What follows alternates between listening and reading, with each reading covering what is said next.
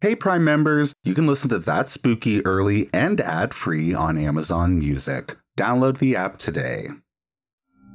You're listening to a Morbid Network podcast.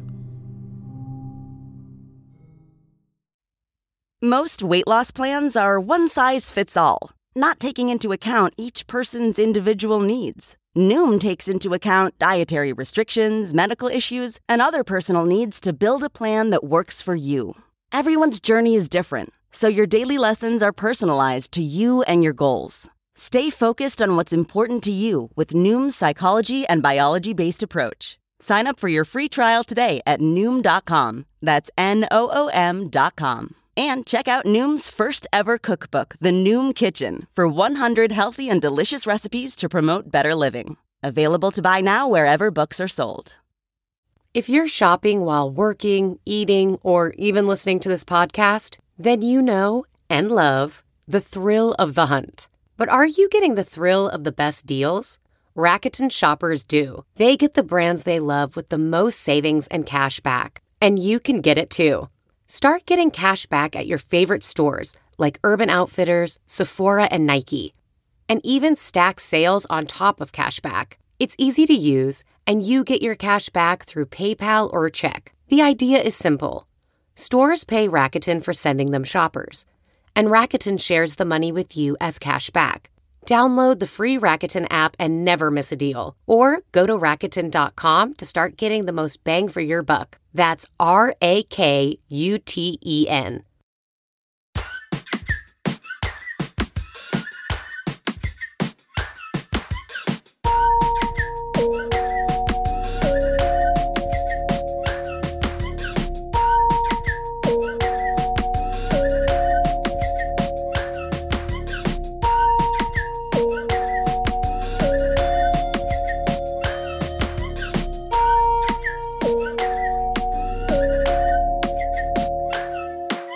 Hi, everyone. Welcome to That Spooky. I'm Johnny. And I'm Tyler, and this is a weekly podcast that asks the question what if Carrie was showered with support instead of pig's blood? She could have opened up a really lucrative construction company or become like a large animal vet. A large animal that she could have helped roll over the sick elephants. yeah, I would love to imagine Carrie just like birthing a baby rhino. Wouldn't that be so sweet? She could have used her powers for good, girl, She but. Mm-hmm. could have moved marble. I mean, like, that takes a crew. Oh, yeah, she could have cleaned windows like a skyscraper. Yeah, Carrie could recreate the fucking pyramids in one day with her mind. That's the tea. So, lesson learned support your freaks. Yeah, support your psychic children. so I guess we're just gonna get into it. Two minutes of drag race. Yes, Mama. One, two minutes of Drag Race, season 11, episode two. I appreciate how into it you are. Mm-hmm. Okay, high points, low points. Okay, high points for me is exactly kind of what I would hope would happen. So going back to last week when we talked about episode one and we were talking about Silky being extra. Well, this week we got some context to her extraness. I loved the moment when RuPaul was interviewing her about being extra because the other queens were kind of talking smack behind her back, saying how she was loud and she wasn't a team player. She was just seeking camera time and all this stuff. And then she was like, I'm going to do business when it's time for business, but when it's time for pleasure, I'm going to have pleasure. And it's like, yes, that is a philosophy, girl. One hundred percent. Yeah, I'm totally there with you. I really appreciated how she came through in this episode. I would have to say that my high point is well, mm, everyone's baby Evie Oddly. She did so well this week. She turned it out in every way. She changed the register of my voice.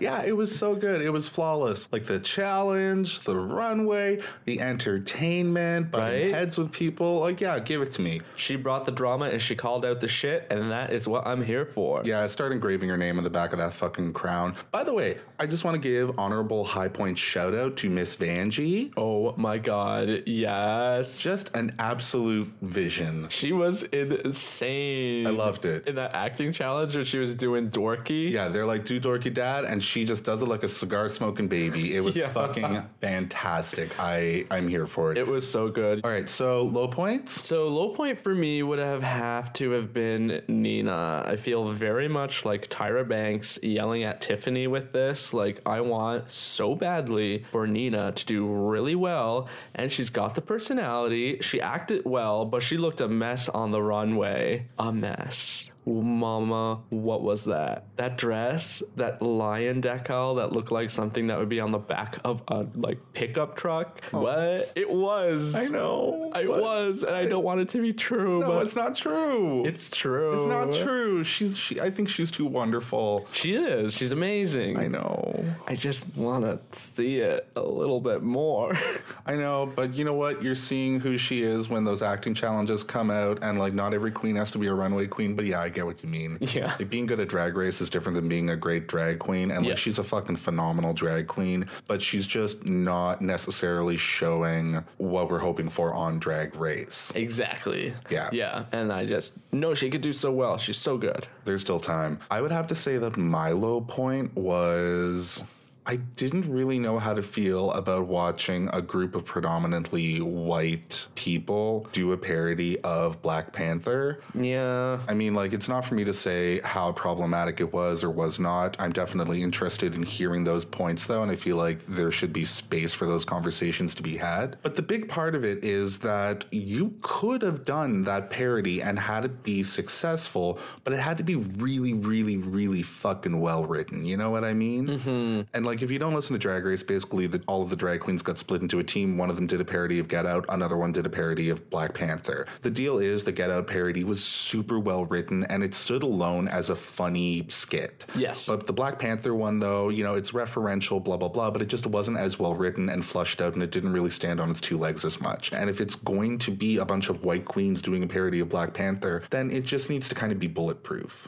to Yeah. Be funny. Yeah. So it's a slippery slope. But anyway, it was a great episode. I'm happy with it. Yes, Looking ma'am. forward to episode three. Yes, me. All right. Well, that was the gay part of spooky gay bullshit. You have something spooky? I do. And I think you mentioned to me that it's also kind of bullshit. It's a lot of bullshit, mama. Can't wait. Okay, so have you ever heard of universal medicine? No, it sounds like big pharma kind of shit. It's not. They're actually a cult. what? Yeah, I had never heard of them before, but essentially they are a cult that have been accused of being socially harmful. So, in a civil court in Australia in December 2018, the cult leader Serge Benhayen was found guilty of false claims about healing practices. Oh. Yeah. So basically, he has used forms of what they describe as sexual manipulation on his followers, basically saying that breast massages have healing properties. What? Mhm. He has also told his followers that burping excessively helps to ward off evil spirits. What the fuck? Yeah. Okay, I see you. Right? You To- little fetishist in disguise. Right? To further the fact that they're just a fucking cult, many of the followers have been encouraged to shun their loved ones who will not join the cult. So, pretty standard stuff. Yeah, very culty. But anyway, this guy is like a millionaire and he lives in Australia. And they were operating out of Australia, but I guess because of this civil suit, they have had a lot of heat on them in Australia. So the group has now started meeting in a bed and breakfast called the Lighthouse B&B, and that is over in the UK in Somerset. So it seems like the moving. the group is moving. Exactly. So, also, this guy, Serge Benhayen, apparently he claims to be the reincarnation of Leonardo da Vinci. No, ma'am. Mama, no. No. Also, his response to all of this media attention and the fact that he had the civil lawsuit, he basically is claiming that he is a victim of a media witch hunt that wants to expose him as a cult leader, which he claims not to be, even though there are many family members that have said that they have family members that have joined the cult who they have now been like exiled from. Like one woman was like 12 years old when her mother joined the cult and she just started burping a bunch and then just eventually just distanced herself further and further and further and further away from their family to the fact that they're just like estranged now. The daughter is just like, I can't do anything to stop this. Like she's just, she won't leave this cult. She won't talk to me. She won't stop burping. She won't stop burping. I've just given up. Girl, no, no, get out. right? Oh. Get out. It's a cult. Mama, leave. And I mean, members are also apparently told like what to eat, when to sleep, who to communicate with, and it's all going down in Somerset right now, Mama. So if you're in Somerset, be really careful. They're climbing in your windows. They're snatching your people up, trying to convert them to their dumbass cult. And I just want to say right now, you are reading that from another source, right? That is, th- this isn't just us sitting here running our mouths. I'm just saying, legally speaking, hello, we borrowed this car. It is not ours. If there was any fingerprints on it, it is because of who? It is because of mirror.co.uk and the BBC. Mirror.co.uk and the BBC. It's all them. It's not us. Just because you're a rich cult leader who has a thing for burps, I don't want to say anything. But holy fuck, This alleged cult that allegedly burps, that allegedly alienates people from their family, is allegedly dangerous. Mm, we remember Heaven's Gate from a few episodes ago. Everything was chill till the Hale Bob comet popped up one day, and then suddenly they weren't just a little harmless, alienating cult anymore. That's the tea, mama. And it seems like we're kind of at that day of an age now. You saw it happen quite a few times in the 90s. You saw it happen in the 70s. Now you're seeing it happen again, where these little cults that have been like really quiet for decades and decades all of a sudden have followers, have maybe some financial backing, and now they're just like out and loud. And you're just like hearing about all these weird cults that we'd never heard about before, but that have been apparently operating for like decades. You know what I mean? Shit. 'cause Yeah. They just hide in plain sight. That's it. So Fuck. Yeah, universal medicine. I had not heard about it before. No, mama. If anyone asks you if you want universal medicine, you say no. No. You say my life coaches Johnny and Tyler said no. No, no, no, no, no, no. Yeah. Yeah. Just like Mariah Carey says, that's a no no. All right. Well, that's terrifying. Thank you. Yeah, welcome. Oopsie poopsies. So, not an oopsie poopsie necessarily, but an addition to. So, do you remember our boy from the Dibby Box story last week named Kevin Manis? Yeah. How could I forget him? Yeah, well, a listener after the episode was released tipped us off that Kevin Manis had been on an episode of Ghost Adventures with Zach Baggins. And guess where they were? They were hanging out at the Haunted Museum, doing the Dibby Box dance, whatever, hanging out with the Dibby Box. Just drinking some cold shots, listening to some Jack Johnson, playing some Xbox, just throwing out, man. That's it, that's it. But Love also, life, popping their collars, yeah, exactly. So they were doing all that. sunglasses on the top of their head. Yeah, yeah, yeah. But then also, apparently, they were into, or at least Kevin Manis was into, standing in a corner and reciting weird poetry. Love it. Yeah, so he w- seemed like he was just, I guess, like possessed or like overtaken by the Dybbuk box. And this was on the episode, but then I guess it was found out later that this random, strange, mysterious poem that he recited on this episode was a poem that he had like written or posted on Facebook sometime prior. So it was just Kevin Manis being a bowdy bowdy bitch, standing in the corner, reciting poetry, trying to be spooky ooky, but just being a messy ass queen. And basically just got caught on being a fraudster. So, you know, the Dybbuk box. Is it real? I don't know. All right. Well, my oopsie poopsie is pretty straightforward. It's a pronunciation thing. Okay. Yeah, so Johnny, you so crazy. It's Siegel, not Sigil. Mispronounced someone's last name. Okay. In my Oh. Yeah. defense, it was written S I G L, but you know, I just wanted to make sure that I got that name right. Right. I just don't want anyone to come for me. Yeah. You don't want any seagulls coming for your gig. Look, we signed up for Twitter a few months ago, and I just don't want a shitstorm. You know what I mean? Totally fair. Because they're wordsmiths on that part of the internet. Mm-hmm. Yeah, an ugly girl like you could never come for a pretty girl. You crawl out of the swamp? okay, well, I'm going first this week, right? Yes. Because mine's a little bit scarier than yours, I think we've established. Mm-hmm. Cool. I'm just gonna sit back. I'm gonna relax and listen. You're not going to relax, trust me. So, this week I'm going to be talking about the hauntings of the LA comedy store. Oh, I don't know her. Well, get into her. I actually didn't really know about this until a few weeks ago when I was listening to My Favorite Murder. You know that show? Oh yeah. Oh, did they talk about this on that show? Karen mentioned it, yeah. Oh, Yeah, so I was tuned in on my ham radio one day and they were like, blah, blah, blah, blah, blah, hauntings at the comedy store. So, shout out to the mother of the house of Nope, Karen Kilgariff. yes. And I mean that like drag mother of a drag house, not like an actual mother because she is no one's mother. Right. Which I completely identify with, we are no one's mother, nor do we want to be anybody's mother. literally and figuratively. So many thanks for tipping me off to this. Basically, as soon as I heard it, the bells just started ringing because I've heard of the comedy store before. I've seen clips from people performing there, but I never knew that it was like actually actually one of the most haunted places on the Sunset Strip. Oh shit. Yeah, so the Comedy Store is a legendary comedy club located on Hollywood's Sunset Strip. It's in West Hollywood, WeHo. Ooh, yes. Yes. Land of the Queens. Absolutely love it. And it's at the intersection of Sunset Boulevard and North Olive Road. Okay. Cool. Never been there. Whatever. But it's kind of like a training ground for comedians in a lot of way, or like a proving ground. Whatever fucking war term performers try to apply to what they do. Right. They tell a lot of jokes, and some people make it, some people don't. It's like Fight Club with jokes. Sure. So it's helped launch the careers of a ton of people. They started up in the 70s. They've seen the likes of like Bette Midler, Robin Williams, Tim Conway, Chris Rock, Jim Carrey, Richard Pryor, whole bunch of really cool folks. Uh-huh. But a lot of people kind of like owe the comedy store to starting their comedy career. And it's like a place where a lot of industry people go and look for new talent. And basically, you can go there on just about any night and see a mix of like really good newcomers and really seasoned vets. That's cool. Love it. So it's a three story building. It's got two performance spaces downstairs. There's like the original showroom and then the main showroom. It's got another venue upstairs called the Belly Room. This will all come into play, trust me. Okay. And then there are offices throughout the second and third floor. Right. Before it was the comedy store, though, it was a club called Ciro's. That's C I R O. C I R O. Okay, okay, okay. Fancy. I was like, I couldn't get zero out of my head. Yeah, well, that's why I spelled it. so this was back when the Sunset Strip wasn't under the jurisdiction of Los Angeles, though. It was kind of its own thing that actually went from like 1870 until 1984. Weird. Yeah, so there was a ton of legal shit that went down on the Sunset Strip, a lot of mob controlled businesses, like a lot of shakedowns, drinking during prohibition, sex work, all that kind of good stuff. Damn, it's the place to be. It's very LA. Yeah. So the first occupant of the building was Club Seville. It was built in the 30s. Whole bunch of drinking, whole bunch of illegal gambling. Mm-hmm. Essentially, it was crashed by a vice squad in 1938 and shut down. Right.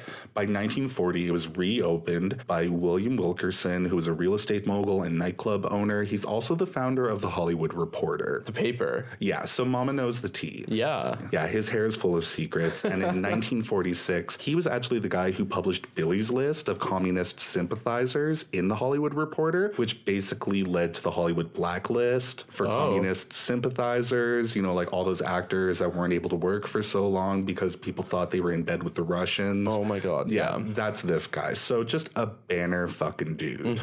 And he essentially redid the place and branded it as Zero's. And this is where shit becomes legendary, but not necessarily in a great way. So Wilkerson is notoriously friends with this famous mobster, uh, Bugsy Siegel, and Mickey Cohen, who was kind of like boss baby mob man of the Sunset Strip. He Yeah. ran everything. He would like shake down businesses once a week, like Ciro's specifically. He actually ran a brothel next door from the 1920s until the 1950s, and he basically took a cut out of Ciro's profits. He was like, "Oh, you want to exist and not get fucked with too hard? You don't want me to break everyone's legs? Cool. You're gonna give me a bit of the till every week." Like what the hell kind of power is that? Like how do you get that power? How can you just walk into a business and be like, you have to pay me to not hurt you? Welcome to the Sunset Strip before it was under the jurisdiction of the city of Los Angeles. That is serious shit, mama. it's only going to get worse. So, little Mickey also gave himself an office up top at Zero. So, he was probably like, uh, I don't really like the lighting in the brothel. So, I'm going to go up on the second or third floor. That's going to be cool. Otherwise, you know, bang, bang. Right. And the deal is, he supposedly did a bunch of his mob business in the basement of Ciro's. So Ciro's like became a pretty established Hollywood nightclub. Like all of the famous actors would go there. It was kind of like a who's who at any given point. Like JFK when he first came to California went to Ciro's. Damn, she was like super chic. Yeah, you want Betty Davis to throw a drink at you? You go to Ciro's. You want Joan Crawford to beat you with a wire hanger? Go to the coat room at Ciro's And I mean, who doesn't? you and every other gay man in the world. yeah. So the mod business that Mickey Cohen was doing in the basement included, li- you know, like knee breakings,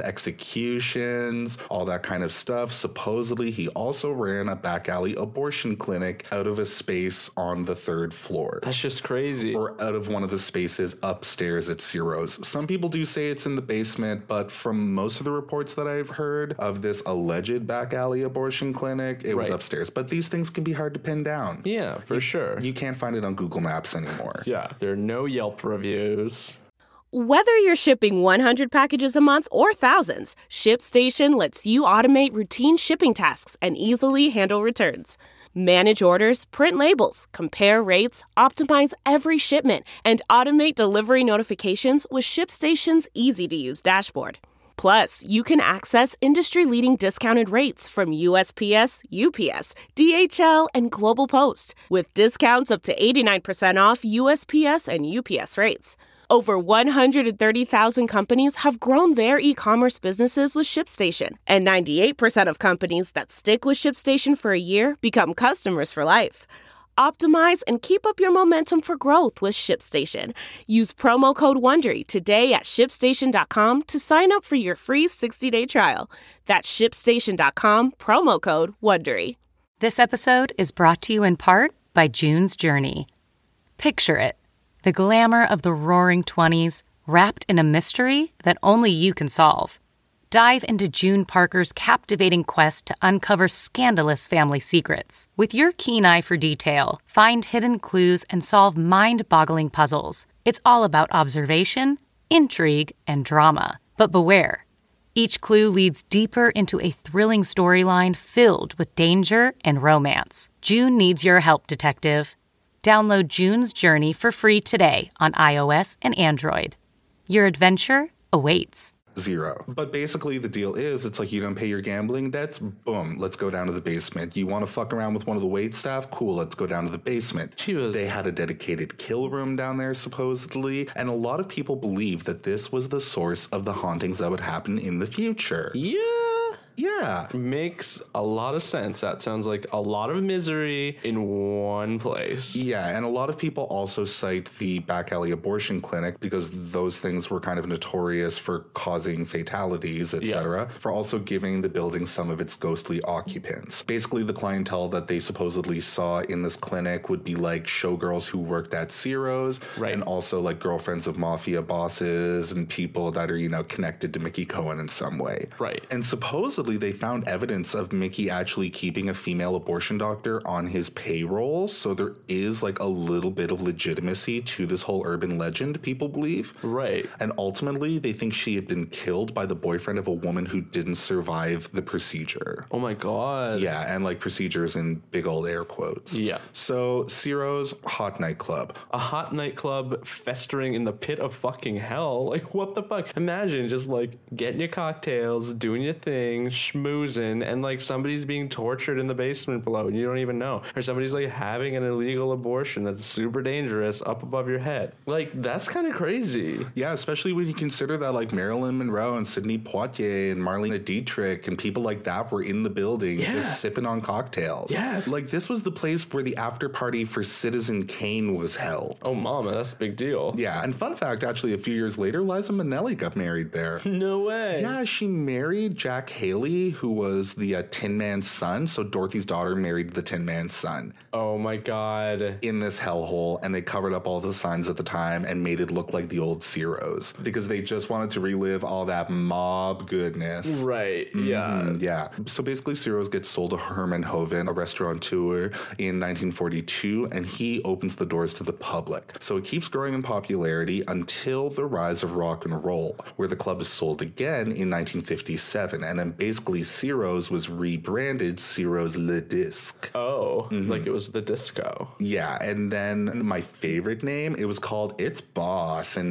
1968. Are you fucking kidding me? 100% no, and it actually thrived as a rock club for a little bit. it's where the birds were discovered. And the birds are boss. I know, right? Boss says. So, It's Boss goes out of business. Surprise, surprise. no. Probably the marketing. The comedy store is the next business to open up in there. Basically, in April of 1972, these two comedians, Sammy Shore and Rudy DeLuca, rented the main room at Ciro's to open up a comedy club. Now, the venue was originally like a 99 seat theater with like a little stage and everything like that. And it ended up getting its name, The Comedy Store, by Mitzi Shore, who is Sammy Shore's wife. These are the parents of Polly Shore. Ooh. hmm And he's actually the current owner. Polly Shore owns the comedy store? Yeah. Encino Man owns the comedy store? yeah, well, I mean, he wasn't Encino Man, but I get what you're saying. Well, yeah, yeah. And it's so funny because I always felt like a big part of pop culture when I was a kid was making fun of Polly Shore. Yeah. And now knowing this, it kind of makes me go like, hmm, I wonder if the, all those LA comedy guys resent Polly Shore for being like the boss's son, so they just rip him whenever they have a chance and they're like on a network show and they're safe. you might be right. They're like, I'm not concerned with grinding it at the comedy store anymore, so I can fire my shots now. right. Jealousy comes in many shades, mama. Anyway, so basically they open it up and it's not really going that well. Yeah. Sammy Shore and Rudy DeLuca aren't really nailing the business side of it. And Sammy ends up getting a divorce from Mitzi in 1973. The good thing about this is that Mitzi ends up taking control of the comedy store then. Right. And she's actually able to purchase the entire building so they're not just renting out the 99 seat space that they were in Right. in 1976. So, like, within three years, she was turning enough of a profit with her business acumen and, like, her running of the comedy store to be able to buy the fucking building. Yes, And as bitch. soon as she took over it and really got control of the motherfucker, she renovated it so that they would have a 450 seat showroom. Whoa. That's when she also opened up the second space, the belly room upstairs. So it's like a smaller, more intimate venue. The other deal was the comedy store downstairs was for the boys, and the belly room was meant for a stage for the women to be able to perform in. Ooh, gender segregation. Love it. I know. Women supporting women, right? Mm-hmm. Yeah. So there's a lot of question around why it's called the belly room. Some people are like, oh, belly laughs, maybe. That's what I would think. Some people say it's because back in the day of Ciro's, belly dancers would do private shows for guys up there. Okay. Some people also say that, hey, that's the room where the abortion clinic was. Ooh. Morbid as fuck. Yeah. Yeah. I was thinking like maybe that's where they ate pork belly. Yeah, that would be the least problematic of all of the names. Yeah. So the deal is the comedy store opens, all these great renovations, all this cool shit, and it's still open to this day. So to review, Ciro's, whole bunch of mob shit, Yeah. bad vibes. Yeah. Comedy store opens up, Mitzi takes control, she rocks it, opens up a whole bunch of new spaces. Yeah. Suddenly they're occupying the whole building. Now, I can't believe you totally glassed over the fact that it was its boss for a little while, Johnny. Its most prolific era. Well, I need to get past page three of my story, so I'm omitting certain things. I'm very sorry. JK, that's the So, by the time the 80s rolled around, stories of hauntings really started to pop up around the comedy store to the point that in 1981, they actually had their first formal paranormal investigation in the building. Oh, wow. Yeah, so it was led by Larry Muntz, who's a parapsychologist. Deal is, for the first few years, when comedians were reporting having like weird encounters with the paranormal in the club, the bosses didn't really know how to take it. Like, okay, these are a whole bunch of funny people, just, you know, telling stories, trying to one up each other, comedian shit. Sure, pranksters. But in 1981, when they bring in Larry Munz, he brings a team with him from the International Society for Paranormal Research. When they go through the building, they say that they can hear sounds of babies crying upstairs in the belly room and that they thought it might be an abortion clinic. Right. Yeah, and the deal is supposedly they didn't really know about all the lore that surrounded Ciro's and all this like mob stuff that had been going on,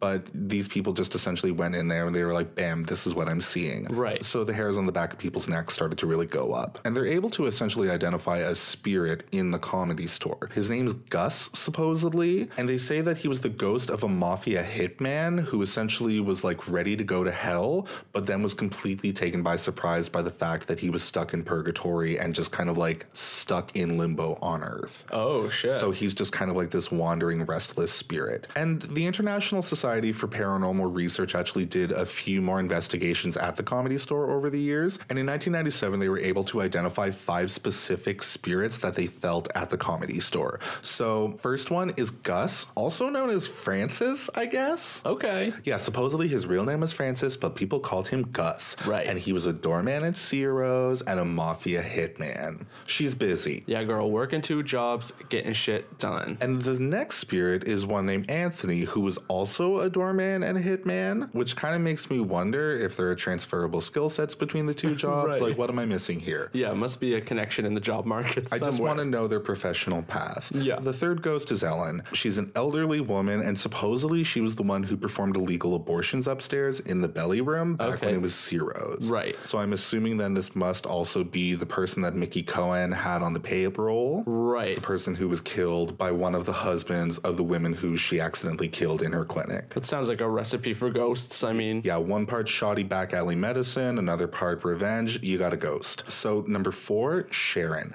Sharon is supposedly a young woman who died while being given an abortion by Ellen. right. So they know each other. Awkward. I know. It must be so weird when they run into each other. Yeah. I know. And then the fifth one is Steve Lubetkin. Now, Steve Lubetkin was a real person. He was a comedian and a really good friend of Mitzi Shore, kind of from the onset of the comedy store. He was originally from New York. He performed all around the comedy circuit or whatever, but was kind of a golden boy at the comedy store. Right. The deal is in 1979, there ended up being a comedian strike. So all of the comedians had been performing at the comedy store from the beginning for free. Oh. Basically, it was explained to them as like a mutually beneficial thing where like the comedy store has talent, but then they also get all this celebrity exposure and, you know, the clout that comes with performing at Mm-hmm. the comedy store. now, working for exposure in any field is total bullshit. Completely. And a lot of people agreed with you. So basically, the comedians ended up establishing a union called Comedians for Compensation. Now, on paper, it's a job action, not a union, because they were considered independent contractors, what the fuck ever, they picketed. Yeah, they stood up for their rights like moms on strike. Yeah, just like the Lifetime movie. So basically, they picketed, things got really heated, and even though things got settled, the comedians that led the strike ultimately got banned from the comedy store.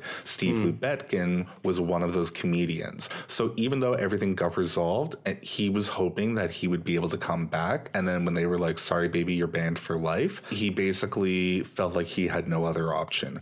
And it's really unfortunate. And that's why I'm kind of like, ugh, I get uncomfortable hearing all these ghost people be like, oh, it's Steve, blah, blah, blah. Because this was somebody who really felt like their livelihood was wrapped up in their ability to perform at this place. And he was devastated by this. And this was something that even really affected Mitzi Shore for a long time. Because they were good friends. And it's a really sticky situation. So basically, he had jumped off the neighboring hotel, the Continent Hyatt House, from the 14th floor in 1979. Right. And he had a suicide note written that read, My name is Steve Lubetkin. I used to work at the comedy store.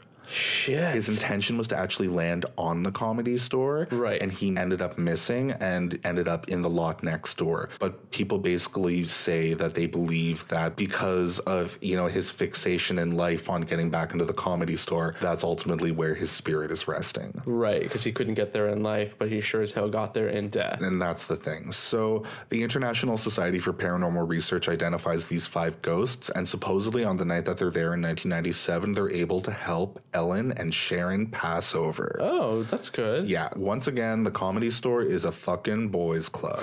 Right. now, sometime later, a sketch artist from the area actually came by, and according to her, she knew nothing about the history of comedy or like the scene or anything like that. But she basically came into the building and was like, Ooh, I'm seeing something in here. And oh, yeah, I forgot to mention, she was a sketch artist and a psychic. so basically, she was like, I see what I see, and then I draw what I see.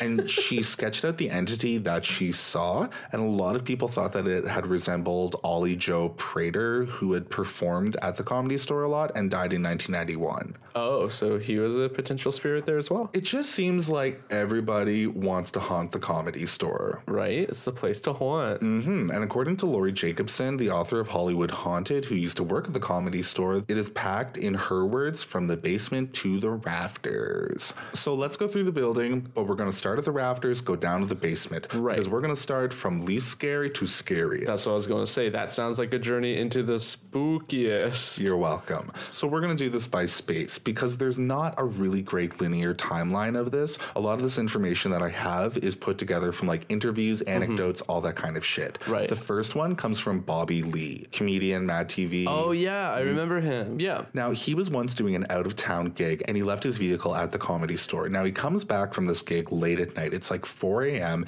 and he's dropped off by his friend Johnny Sanchez. Right. When they're in the parking lot, you know, saying their goodbyes and all that shit, they look toward the comedy store. And on the third floor in a window, they see a man wearing a top hat pressing his face and his body against the window, looking out directly at them. That's scary as hell. It terrified them because the building was shut down for the night. They screamed, they looked away, and then when they turned back to look at the comedy store, the guy had just vanished. Right, because the guy was a ghost. Yeah, and this is the deal with the paranormal occurrences at the comedy store. A lot of people think that they see humans or humanoid entities. Right. So another comedian named Argus Hamilton remembers seeing figures out of the corner of his eyes whenever he'd be upstairs playing the arcade games at the comedy store. And according to Mike Becker, who is the vice president of the store at one point, he's upstairs in a room that adjoins to his office, so kind of like an ante room. There are other people in there, and all of a sudden he sees this guy wearing a tweed jacket who Michael Becker said looked like he was from the 1940s just walk into his office. And he's just kind of like, hey there, who's this bitch walking into my office like she Yeah. owns the place? He asks the person in his room, like, did you see that guy? Other person's like, no, what guy? Looks in his office, doesn't see anyone there. But he was 100% sure that he had seen a man wearing a tweed jacket walk i- directly into his office. And there was no other way to come out but the way he came in. Right. You can't miss a tweed jacket. It is a glaring fashion faux pas. So, according to a source, there have also been numerous seances up on the third floor or like the second floor, just like in one of the rooms. Supposedly, it's in this room that Mitzi Shore kept locked for 30 years. Why? Yeah, I don't know. But according to a comedian that worked at the comedy store, they were in the building. It was close to 3 a.m. Basically, as they were, you know, about to go home, they noticed that there was activity in this room that is usually locked. They peeked in the crack of the door, and there were people in the room doing a seance. And supposedly, they were in purple robes. And allegedly, I'm saying this for legality, allegedly, one of the people was Lily Tomlin. Really? She would be the bitch to be doing a seance in the middle of the night at the comedy store. Yeah, and a seance in an effort to contact Andy Kaufman, no less. Oh. Yeah, so supposedly they heard all of these comedians up in that locked room doing a seance in purple robes to Andy Kaufman. Huh. I don't know. Comedians, you can never read them. Like, are they doing it in sincerity or are they doing it ironically? Yeah, like maybe they were just legitimately trying to do like an Andy Kaufman bit. Right. You know, that like not funny but funny kind of shit. Yeah. Yeah. Hard to read. I guess we're just not cultured. Now, one of the other kind of notable sightings of a figure up on the third floor was a guy in a World War II bomber jacket. So it had originally actually been seen on the main floor. There's this guy named Blake Clark, and he's in a lot of the stuff that I can find about the hauntings at the comedy store. He was in the Unsolved Mysteries. He's been quoted in a whole bunch of articles, etc. He was a doorman. And a hitman? Close, a comedian. Okay. Yeah, he killed people with laughter. He was hitting them with jokes. Yeah, he seems like a nice guy. But basically, one day he was down in the back room of the club on the main floor playing a game, and he noticed somebody walk by him. It was this guy dressed in a World War II bomber jacket, and he thought this was kind of out of place. Mm-hmm. So he tries to speak to the guy, being like, hey, tell me about your fashion choices, or something like that. Right. As soon as the guy is acknowledged, he vanishes into thin air. Why'd ghosts be doing that all the time? Well, at this point, I don't think we were having collective conversations about ghosting as a part of our culture. You know what I mean? Oh, yeah, for sure. Yeah, you know, Yeah. it was a different time. Totally. Yeah, people were ignorant. So basically, Blake Clark sees this ghost downstairs. A Mm-hmm. little while later, there is a woman working in a third floor office. She goes into her office, and this guy is crouching in the fucking corner, staring at her, looking terrified. No. And she's like, "Oh, hi, weird looking scared man, crouching in the corner of my fucking office, Twin Peaks style. What's going on?" He vanishes. Yeah, best believe I wouldn't be sticking around to even ask him what's going on. I would be running in the other direction. Yeah, girl, just imagine like a dude dressed for World War II giving you puppy dog eyes, shaking in the corner of your fucking office when you're just like going about your business. Nope. Mm-mm. Now, getting back to the main floor, there's a lot of spooky shit that goes on down there. Right. One night, staff were working, going about their business, and I guess like the central back door has a window in it, and they could see somebody peeping in at them. From the outside, like outside the store? Yeah, so there's like somebody standing outside the back door, just like peeping in, like face pressed up against the glass, staring at them. Right. And people are just like, okay, well, maybe we should go up and see what this is all about. As they approach the door, they watch this person just drift upward and vanish into thin air. Whoa, like head goes up, torso, knees, legs gone. Yeah, and then just like evaporates. No, ma'am. Yeah, Blake Clark, our good girlfriend from before, one night he's working, it's late, and he's in a hallway close by to that location, and he notices that the steel divider door, like the security door, is undulating and like pushing in almost as if there's like a body forcing it in toward the hallway. Oh, There wow. was nothing there, but he just saw this like metal door bending in, and it scared the shit out of him because it completely defied physical reality. It had Yeah. never happened before, and it looked like the weight of a body being like pushed through these bars. That's terrifying. Yeah, it's like straight out of the original haunting, where like the walls are like breathing in on you, and Oh just my like god, yeah. yeah, And it's this door is like pulsing. terrifying. Now, supposedly the most haunted hallway on the main floor of the comedy store is between the main stage and the original stage. So the original stage, the 99 seat venue is still there, along with the 450 seat theater that Mitzi Shore opened up. According to lore, I don't know who the comedian is, but there was a comedian who was found levitating off the ground in that hallway, and he went up so high that he ended up hitting his head on the rafters of the ceiling, resulting in requiring spinal surgery Oh my god. So he must have hit it pretty hard. according to what people say now i wasn't able to find his name but supposedly according to legend people just start levitating there That's weird. and we'll get a little bit more into the levitations when we get into the showroom. But another super haunted hallway is the one that leads to the sound booth. It's like another kind of like paranormal hotspot. So, according to an employee of the comedy store, one day they found some people like fucking around with a Ouija board back there. They were just like, you know, oh, this spooky ooky hallway that everyone talks about. Let's see if we can channel a spirit. Right. They start talking to the Ouija board, and suddenly this like metal side door to the staircase just flew open on them. Shit. And they just like abandon and run away. Yeah, but they probably didn't say goodbye, which is a no no. Oh, you're right. Oh, we'd make a bad situation worse. Right. No follow through. Yeah. All right. Well, some of the earliest reportings of hauntings at the comedy store actually came from a guy named Sam Kinnison. Okay. Now, you can go and see his comedy on YouTube. He died in the 90s, but the deal is, before he was a comedian, he was a preacher and like a really verbose one. And some people think that maybe this is why he was such a target of the spirits because he really got the shit end of a stick.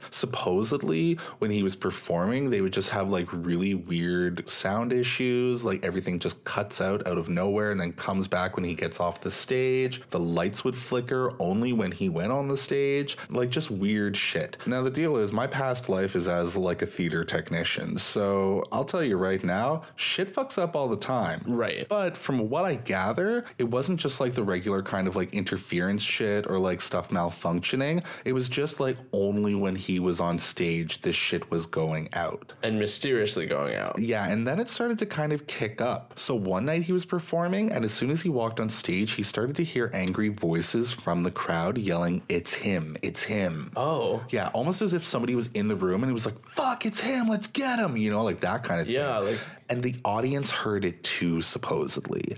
And it basically got so loud and so rowdy that basically everyone in the audience was just like looking around to find who the fuck was yelling this stuff. And he's standing up on there on the stage, surveying the room, trying to see who's screaming. Nobody is. that is terrifying. And by the time everyone realized that there was nobody yelling, the room plunges into darkness, like all the lights go off. That's some Phantom of the Opera fucking bullshit. Yeah, mama. So basically, Sam Kinison just like got off the stage at that point, and then things basically went back to normal. Now, the thing is with Sam Kinison, when he first came to LA, he slept on the stage of the comedy store. No way. Yeah, so as this haunted shit is happening, he was sleeping on the stage with this guy named Carl LeBeouf. Basically, like he wasn't famous yet, needed a place to crash. Yeah. Mitzi put him up there. The deal is, one night Carl wakes up and Sam is levitating upside down, four feet off the ground. Ooh, like Sabrina. Yeah, like this ghost was holding him up by the fucking ankles.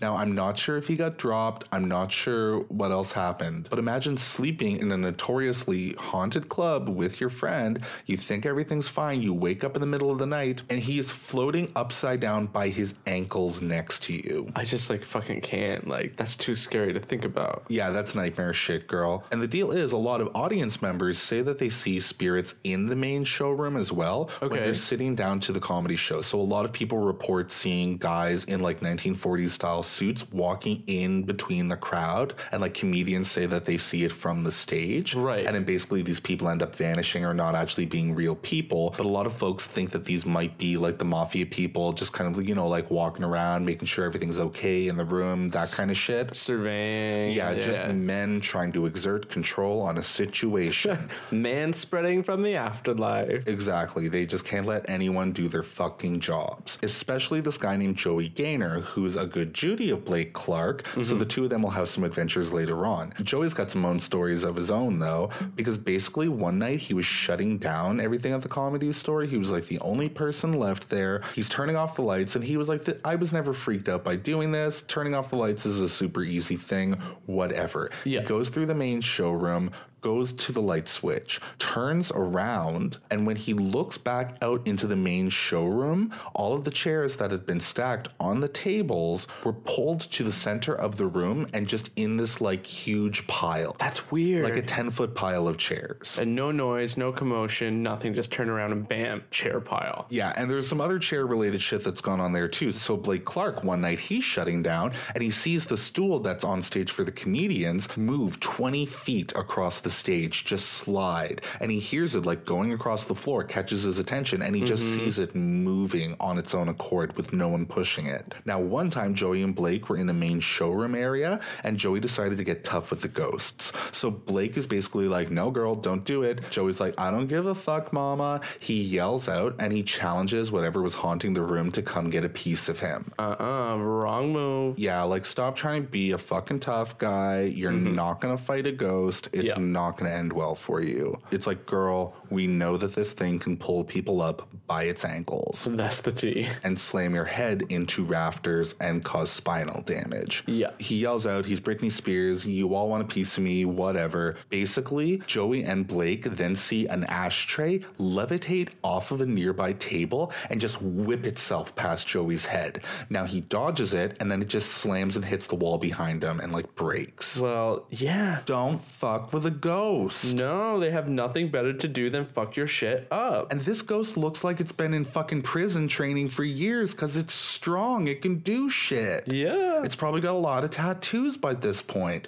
So, another thing, too, that happens in the main showroom is that sometimes people think that they can hear screams and growls coming from the basement. Oh, our favorite place in the comedy store. Yeah, and this is why some people actually believe that there may have been a back alley abortion clinic in the basement, not upstairs, because supposedly they hear specifically the screams of women coming up through the floor sometimes. God damn. So the basement is supposedly where the most evil, spooky stuff resides. Now, Blake Clark has had a few notable experiences with the basement to the point that he refuses to go down there 100%. percent Mm-hmm. So basically, Blake and a ton of other people say that they've seen a smoky apparition down in the basement that hangs out close to this pink, overstuffed couch that used to belong to Mae West. I mean, that's where I'd be.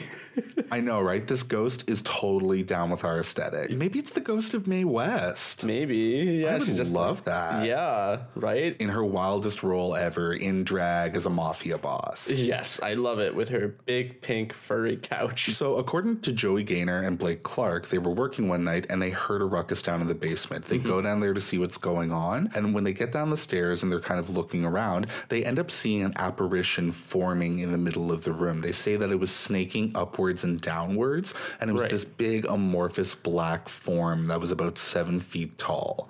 And they got this really overwhelming kind of foreboding feeling, like they really felt like it was something demonic, maybe. Yeah. And it actually terrified them so much that they just ran without thinking out of the basement, out onto the street. Wow. Yeah, and they absolutely could not believe what they saw. So Joey and Blake go back into the comedy store and they're like, well, we have to go down into the basement again. We have to know if this was really what we thought we saw. Yeah. They go back down there, and as soon as they hit the bottom, they see the apparition that they saw before, but this time it's crouching in a corner. And as they say, as soon as it noticed them, it started making a direct line for them. It just started coming at them. So they ran the fuck out of there, slammed the door behind them. No, ma'am. Yep. Now, a little while while later, Blake had to go back down into the basement. It was 3 a.m. and he was closing up, and the staff could hear some really weird noises coming from down there. Right. He goes down to the basement and he can hear a guttural growling coming from this corner that didn't really have any light in it. Of course. Yeah. And then he hears a weird sound. He looks over and there's this wooden door to what we think might have been the kill room. And it's doing the same thing that that metal door upstairs was doing.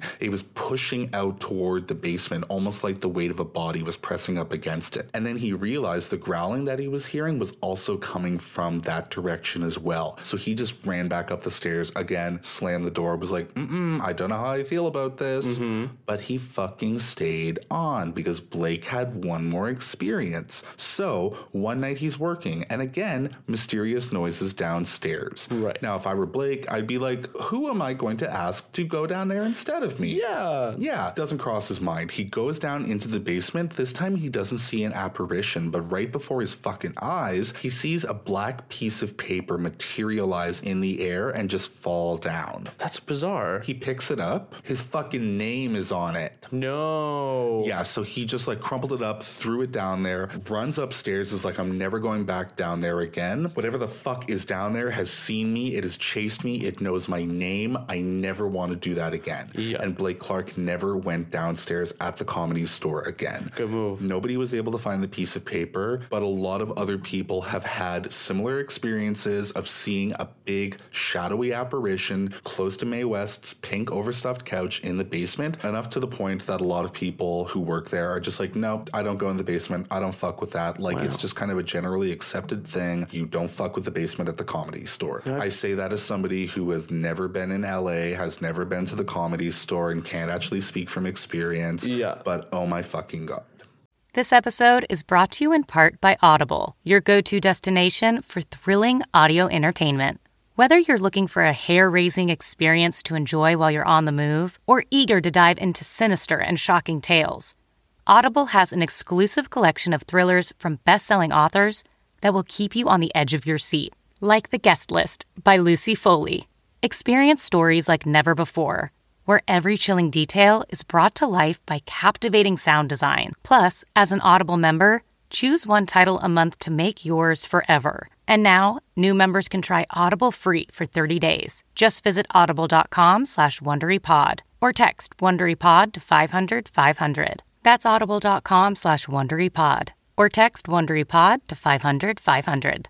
Have you heard you can listen to your favorite gripping investigations ad free? Good news! With Amazon Music, you have access to the largest catalog of ad free top podcasts included with your Prime membership. To start listening, download the Amazon Music app for free or go to amazon.com slash ad free true crime. That's amazon.com slash ad free true crime to catch up on the latest episodes without the ads. Yeah, that shit is scary. Yeah, so that is the patchwork story of the hauntings of the LA comedy store. Wow, significantly spooky, and what a terrible fate for that beautiful pink couch. I know, right? Now, the hauntings do continue on to today. People still say that they experience stuff there all the time. A lot of comedians have also come out and said that they think it's complete bullshit. Essentially, the comedy store just started leaning into the whole haunted thing, and they do like tours and stuff like that, and like Right. whole nights where you can go and have like a ghosty adventure. But a lot of people consider it to be one of the most haunted places in California or just kind of like in the States. kind of in the world, you know, that's a lot of activity, a lot of spirits in one small parameter. So that's it. That sounds spooky, mama. Yeah, but I want to go someday. I do too. I do too. I want to see a ghost, but I hear that like if you want to see a ghost, you're not going to see a ghost. I don't know if that's true, if that's just some kind of like if you want it, like you know, you'll find love when you least expect it, and it's like you know, will I find a ghost when I least expect it? Is there anything like Tinder for ghosts? Can you just Oh. get set up with like a nice haunting? I used to have a ghost radar on my phone. I'm pretty sure it was complete bullshit, but it would show you, it would track spirits in your area. Oh, Hmm. Mhm, It looked like a little submarine, like bing, bing, bing thing. thing, and it would indicate if there was a spirit nearby. I bet Amethyst Realm would love that. That'd be like Ghost Grinder for her. That's it. She must have the tea. She knows how to find a ghost. yeah. So, what do you have this week? Okay, so this week I thought that I would bring something a little fresh to the podcast, something we haven't talked about yet. We're finally going to talk economics. Yes. So, what is your RSVP? Well, your R. Wait, no. RSVP is response s'il vous plaît. Are you trying to say RRSP? Yeah, that one. Okay. Um, no, I'm not going to be talking about economics. Today, I'm going to be talking about the Toronto Tunnel Monster. Oh. hmm We're bringing her home and we're talking about monsters for the first time on That Spooky. Damn girl. Yes. Okay. So we have a tunnel monster? We have a tunnel monster, allegedly. Who is she? Have I seen her? Maybe, I don't know. We'll see once we describe her. So, there's actually only one ever sighting of the Toronto Tunnel Monster, and it took place in 1979, and it actually happened in Cabbage Town on Parliament Street, so like blocks away from where we are right now. Thanks for blowing up our spot. But Mm-hmm. yeah, totally. Oh my god, this is real close to home. Real close this to is like home. Bruce MacArthur close to home. Yeah. Okay. So, a 51 year old Ernest, we don't have a last name, Sure. and his wife were caring for a litter of kittens when one night one of the kittens had escaped their Parliament Street apartment. Concerned for the kitten's safety and inability to find its way home,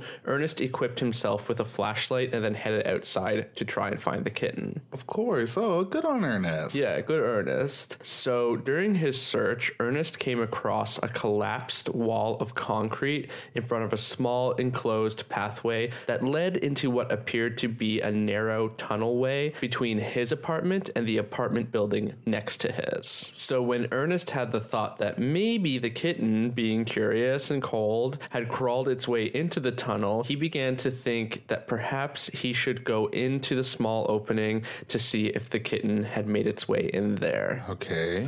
So Ernest squeezed himself through the small opening and vanished from the outside world. The tunnel was cold, dark, Horror movie shit. yeah, exactly. Pretty standard, Yeah. cold, dark, etc. Ernest pointed his flashlight around and was able to determine through the darkness that the tunnel seemed to go pretty far back and that there were other pathways that extended off the main chute. So he was in like one tunnel way and then there were other tunnel ways coming off of it. Okay. Calling and listening for the kitten, Ernest stepped further into the tunnel, but immediately froze when his flashlight landed on a small, furry creature hunched down towards the ground in the tunnel. What? In a 1976 article from the Toronto Sun, Ernest would go on to explain that the creature was about three feet tall. It was covered in thick gray hair, and it had slanted eyes that seemed to glow orange and red in the beams of his flashlight. Now this is Toronto. Are we sure that's not a raccoon? well, we'll get into some theories in a little bit. So Ernest froze in fear as the creature lurched. It wasn't until the creature opened its mouth and demanded Ernest to go away, go away, that he was able to regain the ability to move as he ran backwards and saw the creature disappear into another tunnel way. An English speaking monster. An English speaking monster. Oh my god, it's got the power of knowledge too. That's terrifying. Mm-hmm. Ooh, I don't like a smart monster. Right, I like a dumb monster like Frankenstein. Yeah, It's give me like- that. Yeah, Yeah, like Frankenstein can't even give a fucking flower to somebody. that's right. I love that. Yeah, but yeah, you don't want a strategic, coherent monster. Yeah, no, no, no, no, no. And if anything, dim your light when you're in front of me, monster. I don't want to see what you can do. Exactly. So Ernest was freaked the fuck out, so he hurried and crawled through the collapsed concrete and then returned to the outside world. He was totally terrified, so Ernest dashed home to the safety of his apartment, and his lost kitten had never been found. I was gonna say, so he was just like, "Fuck that kitten." well, he was just like, what the fuck was that? I don't, I mean, essentially fuck that kitten, but I think he was kind of in survival mode at this point. Totally. Yeah. Yeah, you know, fight or flight kind of thing. Yeah. Oh, poor kitten though. Mm-hmm. So Ernest kept his experience a secret. He only really told his closest friends and family for fear of being accused of being a liar or drunk or crazy. He, you know, he wanted to keep up those appearances, mama. Those appearances were important. Yeah. I mean, reputation's all you have in Cabbage Town. Exactly. Reputation is everything, just ask Taylor Swift. So Ernest's wife would claim that when Ernest returned home that night that he was visibly shaken and in a state she had never witnessed before. So she testified that like, yeah, he was legitimately terrified. So, just like his wife, though, those in whom Ernest had trusted to tell his experience to would also claim that he seemed very genuine in recounting the experience. Everyone he told truly believed that he had experienced something in the tunnel that night, but what it was, no one could say. So, sometime after his encounter, Ernest was approached by a reporter for the Toronto Sun named Lori Goldstein. So, Goldstein had heard Ernest's story from an acquaintance who had heard the story from a coworker who was one of Ernest's family members that he told the story to. So, like, this was literally like a friend of a friend situation. Oh my god, like you move to the city and you think you're gonna get away from that small town bullshit, but no. It will find you. I mean, a city is really just a bunch of small towns clumped together. It's human nature. Yeah. So, anyway, hearing this story, Goldstein was pretty interested. So, she was able to track down Ernest and asked him if she'd be able to interview him about his experience for an article in the newspaper. It took some convincing, but Goldstein was able to convince Ernest to agree to the interview under the promise that his last name would not be made public. Okay. Which is why we don't know it. You do you, Ernest, whatever helps you sleep at night. Right? And you know, it's, it's just really a diva move. It's like Madonna, it's like Cher, who else? Brandy, Monica, Maya, Uh, Aaliyah. I mean, yeah. But we could really just stop it at Brandy because the diva train stops there. Totally. So Ernest had the interview with Lori, and during the process of like putting the article together, Ernest was accompanied by some staff from the Sun and returned to the location of the strange sighting that he experienced in March of 1979. So when they entered through into the tunnel the second time with the staff, together they found the corpse of a cat which was half buried in the tunnel. Now this was not the corpse of the kitten that had gone missing, but of another cat. And this discovery actually reminded Ernest. He was like, yo, wait a minute. I remember hearing strange noises like animals in pain coming from the tunnel a few nights prior to my encounter. So people thought this was kind of interesting. But then after that, after they kind of examined this cat, Ernest then showed the Sun reporter exactly where he had seen the strange being. He stated, The last I saw the creature, it was heading off into the darkness. The passage seemed to drop down very quickly and go a long way. So it was speculated that the tunnel, in fact, led to sewer systems and that the entranceway beside Ernest's apartment was an access point used by the creature to come to the surface. Ooh. As this story began to hit, safety concerns prompted the Toronto Sewer Department to thoroughly inspect the tunnels, as it was feared that the area may attract children to go and investigate. Oh, yeah. Like Stranger Things kind of shit. exactly, yeah. Those little jam handed kids can keep their mitts off anything. Exactly right. They're like, ooh, I want to go into the upside down. Let's do it. Monsters, Totally. I'm there. They're like, I want to meet a smack talking super Ewok too. Yeah, mama. So Ernest's story is very strange, but when the sewer employees heard about it, they didn't really like ridicule it or really find it that strange. They're like, oh, that's Barry. Kind of exactly, yeah. One worker was quoted in the paper article stating, People who work on the surface just don't know what it's like down there. It's a whole different world. Who would have thought that a few years ago that people would be living in sewers, and yet they found some in New York a few years back? Another worker was quoted as saying, I don't know what Ernest saw down there, but I'll tell you one thing if I could get in there, I sure as hell wouldn't want to go down alone. And these are sewer workers, mama. Fuck. Yeah, some brave unsung heroes. Yeah, definitely. So the article was released, it got quite a bit of attention, but there had never been any other accounts of any kind of experiences like Ernest's. Goldstein, the reporter, had been asked many years later about the case, and then she admits that she can't quite remember where the entrance to the tunnel was before it was covered over by sewer workers, so it became virtually impossible to trace back. And with only a first name of the person who experienced all this, it just makes the story like really difficult to pinpoint. That is so fucked up. And like, what do sewer workers know that we don't know? Like, are they harboring fucking chupacabras down there? Like, what kind of cryptid shit is happening underneath our feet right now? Right, Mama? Will you want to get into it? Because we Yeah. can get into it. Yeah, lay it on me. Okay, so there are really kind of like three main theories of what this could be outside of something like, you know, a raccoon, another human being, or a monkey, which is also like a thing because if you can remember the IKEA monkey, that cute little monkey in a coat, that was at a Toronto IKEA. Oh, really? yeah, it was in like North York. Oh my god. Yeah, you remember the IKEA monkey? Yeah, I remember hearing about it, but I mean, fill us in. in. Okay, well, it was just a monkey that was like randomly loose in IKEA about like five or so years ago.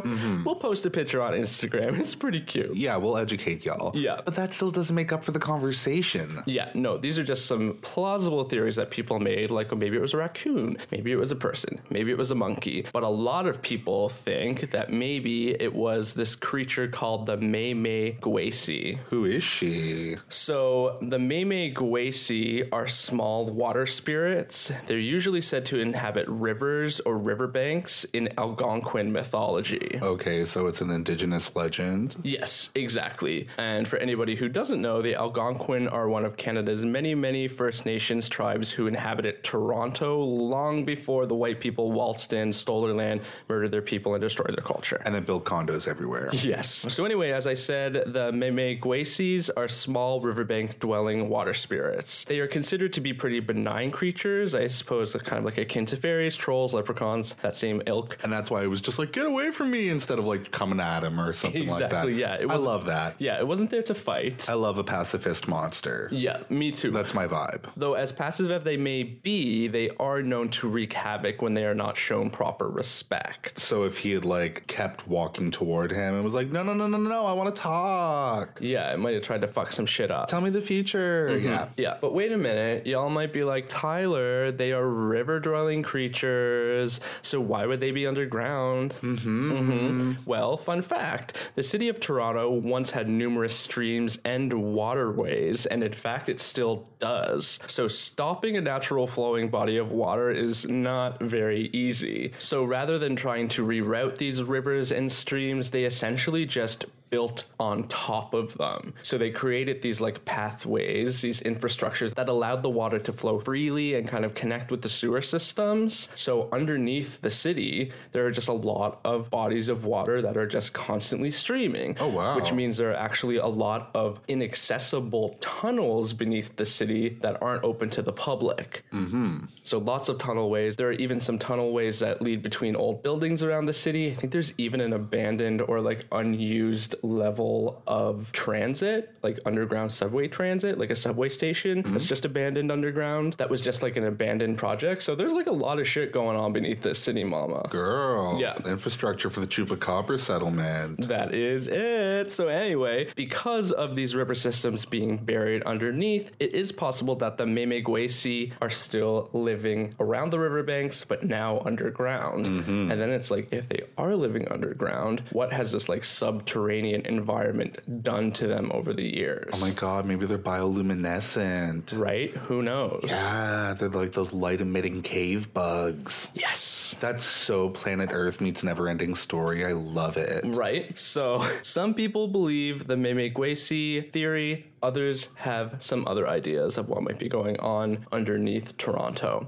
And that is aliens, mama. Oh, girl, we're here. Yep. So some people have theorized that perhaps the creature Ernest encountered in the tunnel was in fact an Mm-hmm. alien. So there have been rumors for quite some time that there is an alien base located underneath Lake Ontario and that many of the tunnels underneath the city lead to this UFO hideaway and provide discrete pathways for extraterrestrials to move in and out without being detected. Oh my God, that's why I got an infection when I swam in it that fucking time, remember? Alien parasite. Oh my God, yeah. I had a cut on my leg and I had like red veins like fucking coming out Yeah. from that area after I swam in the water off Toronto Island for like an hour once. Yeah. Oh my God, aliens are inside my body. Maybe, Mama. You might be Oh. an alien right now. Who are you? I'm pregnant With an with alien. an alien. That explains so much. It does. Thank you.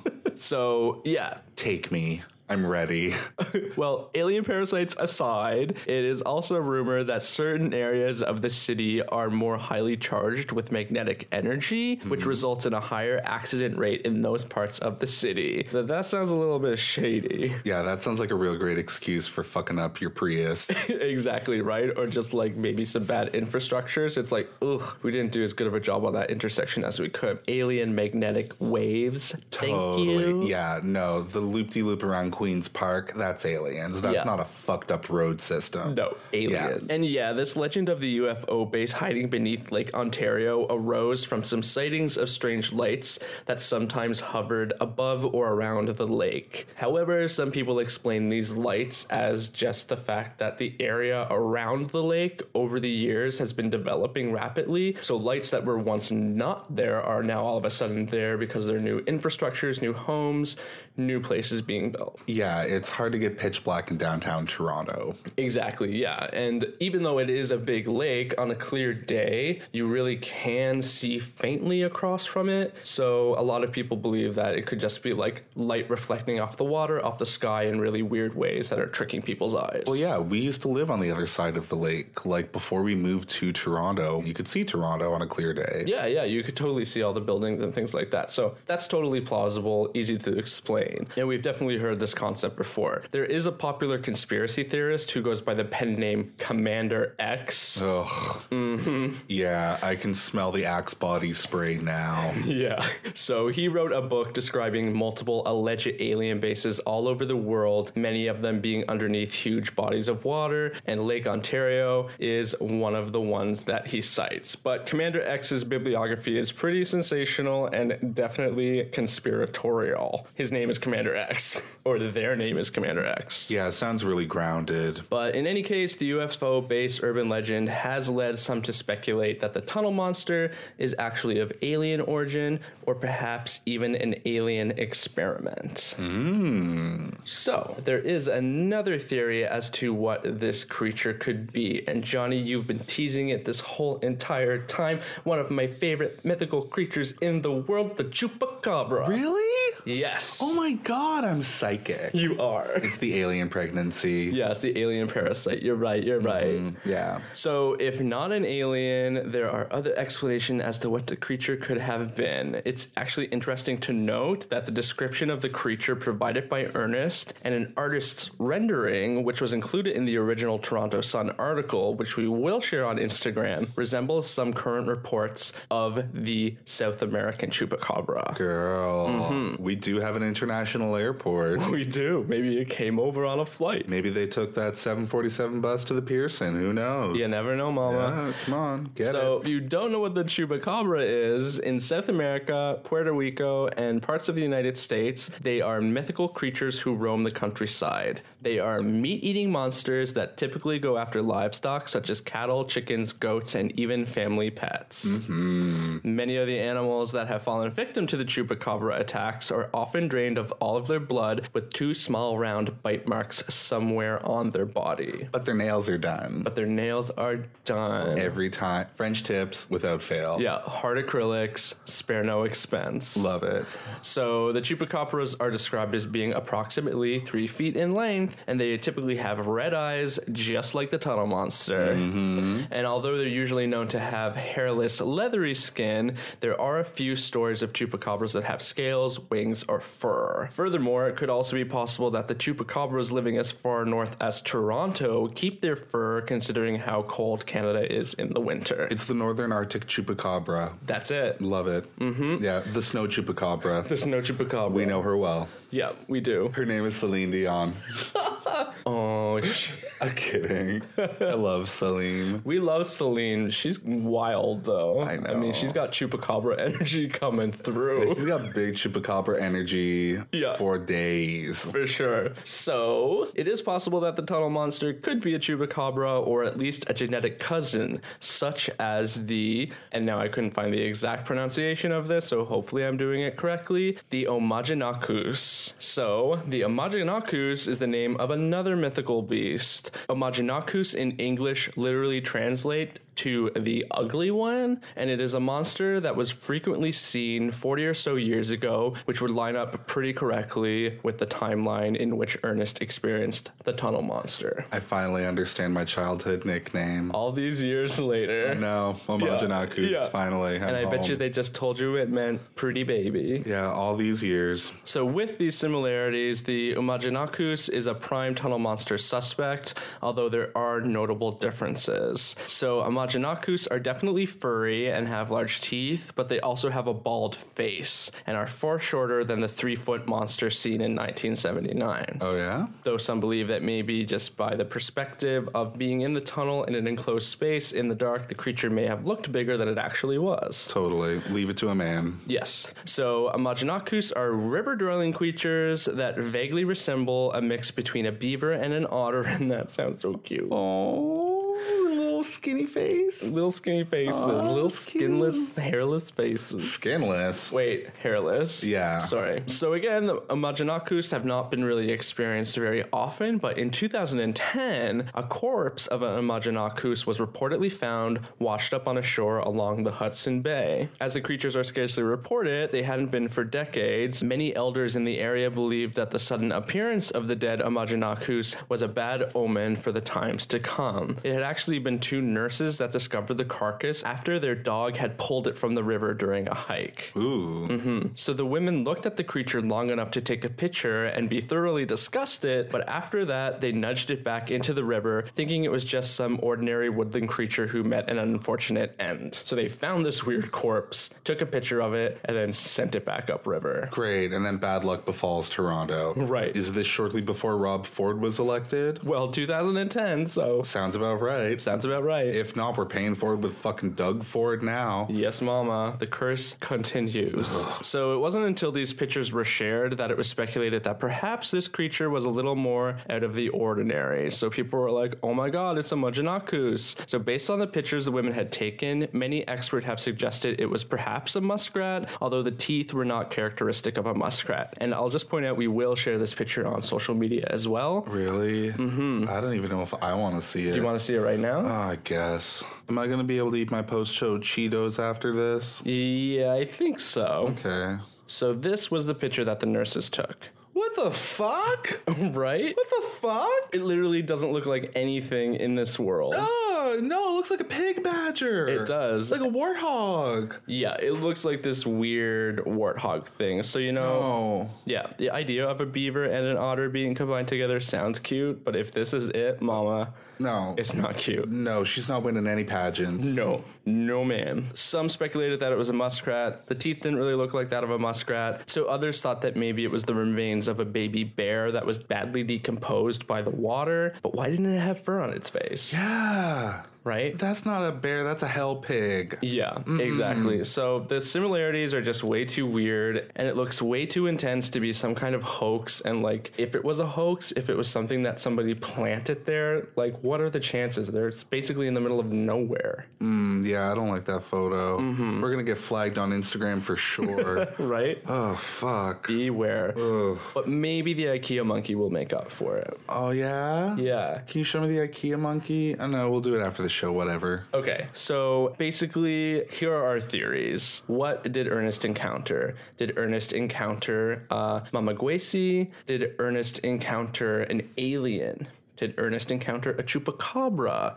Did Ernest encounter a umjanakus? Or did Ernest encounter the IKEA monkey? It's really kind of up to you to speculate. Nobody's ever going to know. Ernest has never spoken about it, and no one has ever seen the creature since. And that is the Toronto Tunnel Monster. Thank you. I hate it. You're so welcome. That is so unsolved. That is so close to our home. I will never walk the dog on Parliament Street ever again. Right? Holy fuck. Fleetwood loves sticking his nose in holes. Yeah, and he loves Parliament Street. He does. Oh my god. Oh, this changes everything.